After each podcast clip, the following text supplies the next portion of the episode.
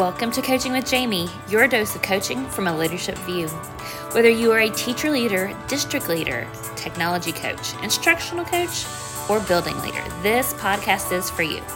With a background in instructional technology and educational leadership, I use my middle ground instructional coaching role to open conversations around educational practices we face daily. So if you find something valuable here, like, subscribe, follow, and share. Episode 1 is all about hitting the reset button. I hope today you are with me in discussing how we can take our practices from before and truly change what we do in the new year to come. So let's talk about hitting the reset button. First and foremost, I want to hit on three key things. Those things are simple. They're the three things I think we're going to need to embrace as we enter into a new school year. And the first thing is going to be the idea that yes, all data is skewed. It's a reality of where we are. And most certainly, it's a discussion that has been around every table in education for quite some time. But it cannot be what we focus on.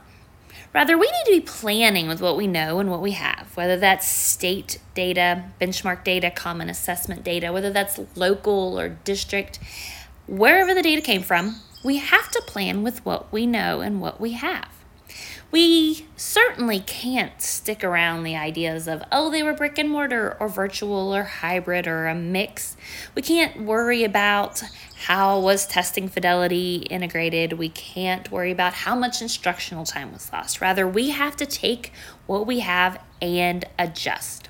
The way we're going to do that is through something called frequent data cycles, frequent data reviews. We're going to be looking at data much more frequently and very differently. We need to start with really well designed formative assessments. Those are going to be more important than ever. Now, when I say well designed formative assessments, what I'm really talking about is the standards based formative assessment and likely the assessment that's built through backwards design. Let's not worry about the things that are in our past. Let's look forward. Let's take these things, the more frequent data reviews, and use that to move forward in our instructional practices in the year to come. I think that's something we'll find that's going to benefit us all.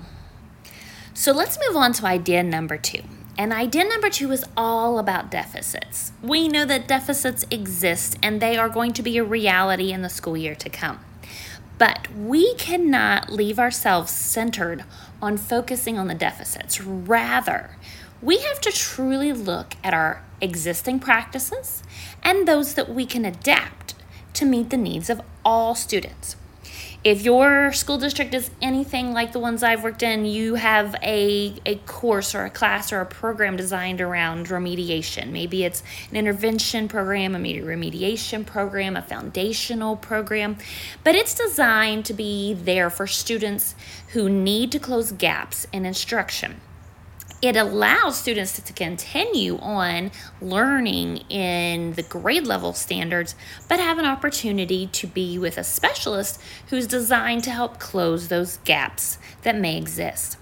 And while that program is beneficial and works for many students, this cannot be the place where we expect all students to come into and get progress from in the year to come. Cannot rely solely on a remediation or foundational or intervention class to help all of our students who will have some gaps in learning. Rather, we really truly have to take this to a new level. We're going to have to look at targeted, more individualized instruction. This is going to be needed more than ever before. And yes, we're going to need to have some conversations circling around small group instruction. Yes, I'm not just talking about elementary teachers. I think that in our secondary practices, we're going to need some small group instruction or differentiated practices in order to move us forward. Remediation, of course, is going to be important, but I also challenge you to think about acceleration. We have to be moving and pushing our children in order to move forward. We have to make sure that our kids are being challenged, that they are engaging environments where children are, are learning and, and growing. Sure, the gaps will exist, but we must learn and adapt practices to meet students with their remediation needs and their acceleration needs at the same time. And I do believe that we have to put the remediation and acceleration conversation at the forefront because I don't know about you, but I have never won a race going solely in reverse. Last but not least, my number three is really about understanding the approach to this year in terms of student centered teaching and student centered coaching approaches. More than ever, we have to focus teaching and coaching daily on what do our students need and how do we meet those needs. It's going to come back to that consistent data review that we talked about earlier. It's going to need to be frequent, weekly, weekly formative assessments, monthly summative assessments, quarterly benchmark assessments. We're going to need to frequently be looking at data always be stepping up to the new data points and moving forward with what we're learning about students as we go.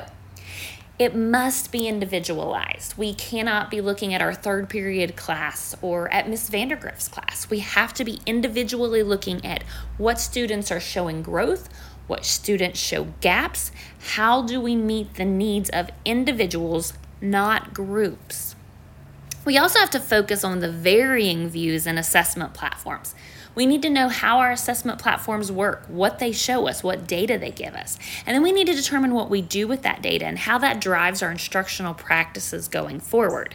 We need to learn how to use this data effectively in all areas to make sure that we're meeting the individual needs of all of our students.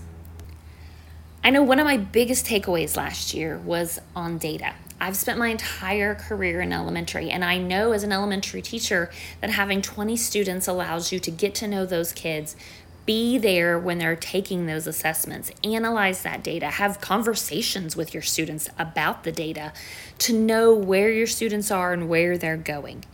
And when I went to middle school as an instructional coach, one of the big takeaways was how in the world was I going to hold those teachers to that same accountability measure when instead of having 20 students, they had 120 students? I will tell you, I haven't mastered that, and I'm still working on what's best in best practices for my students.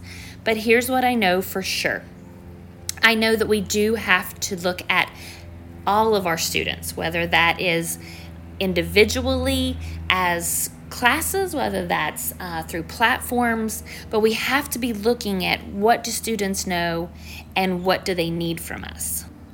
So that's it. Three key pieces we need to definitely put on our radar as we move into the new school year. Yes, data is skewed, of course, but that's not where we're going to live. Yes, deficits exist, but individualized data and individualizing students for what they need will be our success. And student centered teaching and coaching approaches are going to be absolutely necessary as we take on this year. Now that that's all wrapped up, let's go ahead and hit that reset button. We have some hard work ahead of us, there is no doubt about that. But I do believe there are no better people designed to take this on. So thank you thank you for being part of my very first episode of Coaching with Jamie. I hope that you gained something from this and that something was valuable for you. If so, don't forget to like, follow, subscribe, share. I hope that we can continue to have great conversations around learning and teaching. And if you have questions, let me know. I would love to target some things you're wondering about as we hit on thinking about this new year to come if you're a teacher or a coach or a leader, wherever you are, whatever questions you have, share them. I would love to have that conversation. Thanks again.